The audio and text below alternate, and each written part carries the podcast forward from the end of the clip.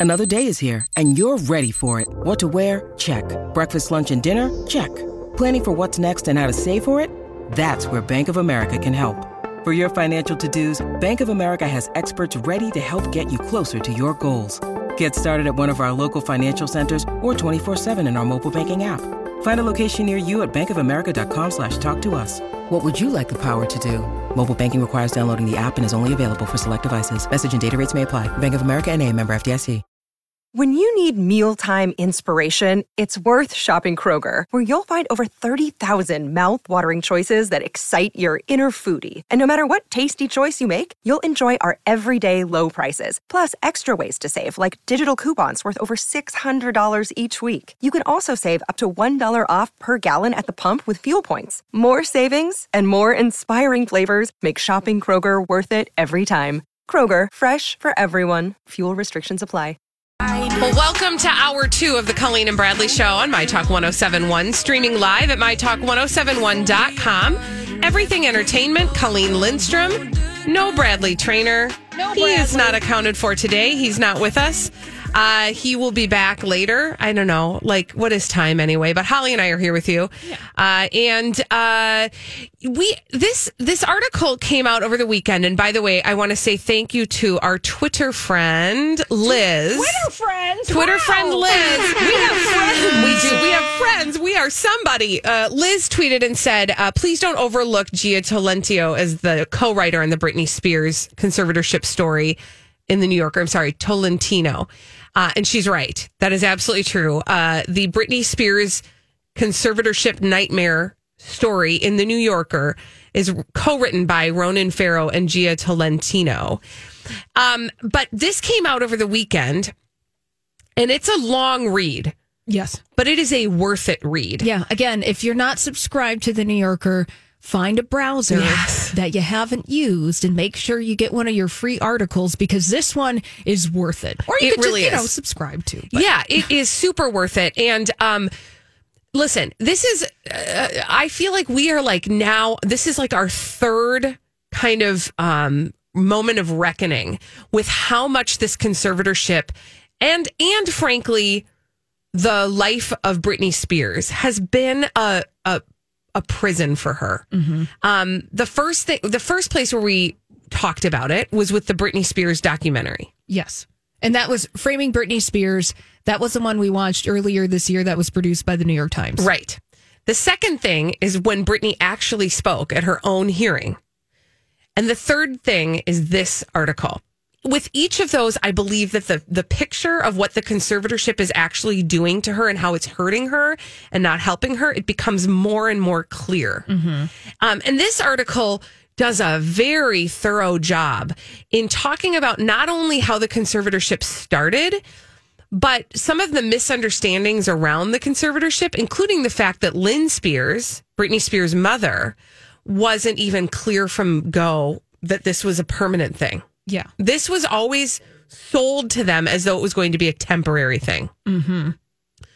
You also get a picture painted of Jamie Spears, her father, um, that further enhances the fact that he is not a positive force in her life. That's an understatement. Yeah, I was. That, Try- you I don't know why I was trying to be nice. He's terrible. He's jerk. He's awful. He's a straight up awful jerk. The first thing that that like this is the headline you're going to see everywhere is that upon signing the conservatorship agreement initially on multiple different occasions when pressed Jamie Spears replied to people I am Britney Spears Oh yeah. which tells you the tale of a person who is kind of drunk with the power of the pop star that he sees his daughter as a brand and not necessarily as a human being. Yeah, and when he does see Britney Spears as a human being, it's devastating the things that came out of Jamie Spears er, Spears's mouth. So right when Britney Spears, so I'm just going to leap forward Yeah. in time Yep. because this is also another headline that you will probably see about this article in the New Yorker was that right after Britney Spears was placed in a conservatorship, or at least it was after the second 5150 hold. So this was around 2008 ish before Britney Spears was set to appear on How I Met Your Mother. Yep. Kind of like her comeback. Like Yep. she's she's back, she's healing. Well, what Jamie Spears said while they were sitting in a room with the TV on. Mm-hmm. Allegedly, Jamie Spears told Britney Spears was, "You're fat. Daddy's going to get you on a diet and a trainer, and you're going to get back into shape." Oof. Not like, "Hey, daughter, you've been through a lot lately." I'm glad that you're feeling better, or I'm here for you. We love you. You need to get help. We're here to support you. No, Jamie Spears was only interested in getting Britney Spears, quote unquote, back into shape. So, further saying, mm-hmm. Colleen, you know, he didn't see Britney Spears as his daughter. It was Britney Spears. The brand. The brand. right. It, it's it's all about how can i continue to make money off of her. Um, that is what drives the majority of his decisions as part of the conservatorship. And what's interesting this actually makes me want to dig more into lynne spears. Uh, she's she has that autobiography still standing? Did i make that up? That's not what it's called she wrote a, an autobiography, a memoir. has a book. She's got a book out there. Um, but what is interesting is the way that she's described in this uh, this article in the New Yorker as is as somebody who doesn't really push back. Um, they describe conversations with her in interviews for this article as her whispering, being concerned that somebody was going to catch her talking about the conservatorship you get this uh, notion that that even she she doesn't mean to be complicit in this, but it's like she feels hamstrung too, right? Because she's in between, you know, everybody. She's sort of at the center of all of this, trying to manage all of it. She doesn't quite know what is good about the conservatorship or what was once good about the conservatorship and how it's actually operating.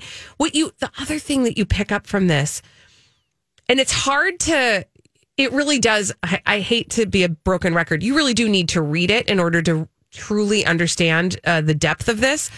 But but what comes through loud and clear is how much this conservatorship is set up to only help the conservatorship and not her. Oh, absolutely. One of the shocking, well, I suppose, I don't know, shocking is the right word, but one of the things that I didn't understand in depth about Britney Spears' conservatorship before reading this article in the New Yorker was how Britney Spears was completely and totally controlled. One in one aspect in particular, how time and time again Britney Spears tried to uh, retain an attorney on her own to advocate for her, but because of the way the, the conservator is set up legally, she can't do it and was blocked time and time and time and time again. Here's Britney Spears trying to advocate for herself, but legally she can't. And she is blocked. And the lengths that Britney Spears went to to try to reach out to people.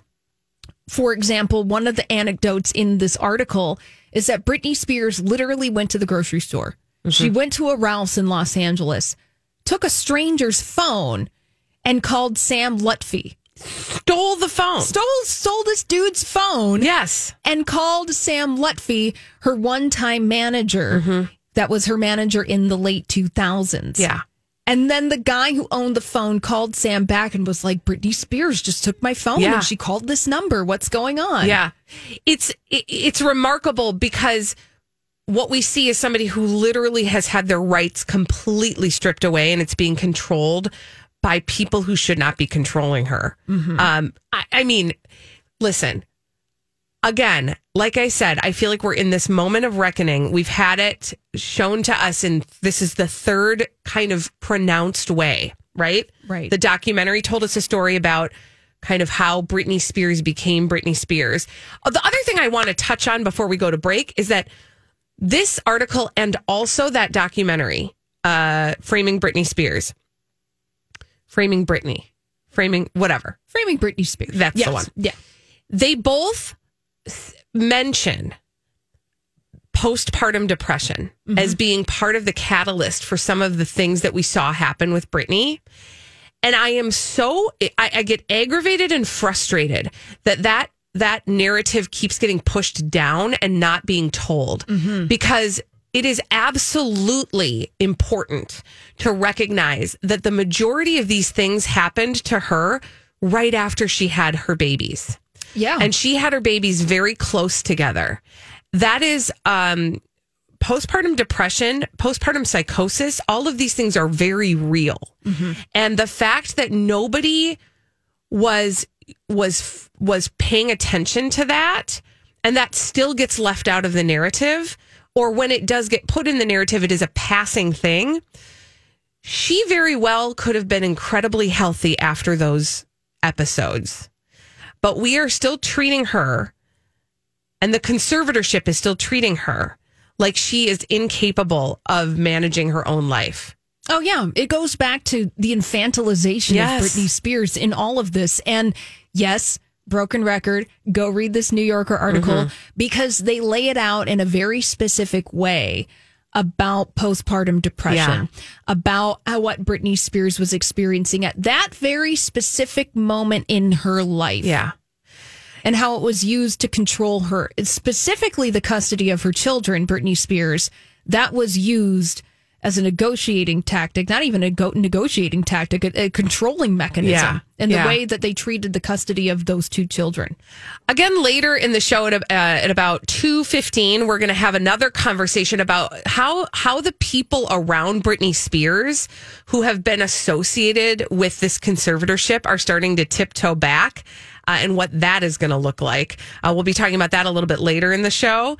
Uh, but next, we have some Bennifer news. Um, guys, they're out and about. They're going on cozy strolls. Um, and, you know, Jennifer's just never been happier. We'll talk about that after this on My Talk 1071.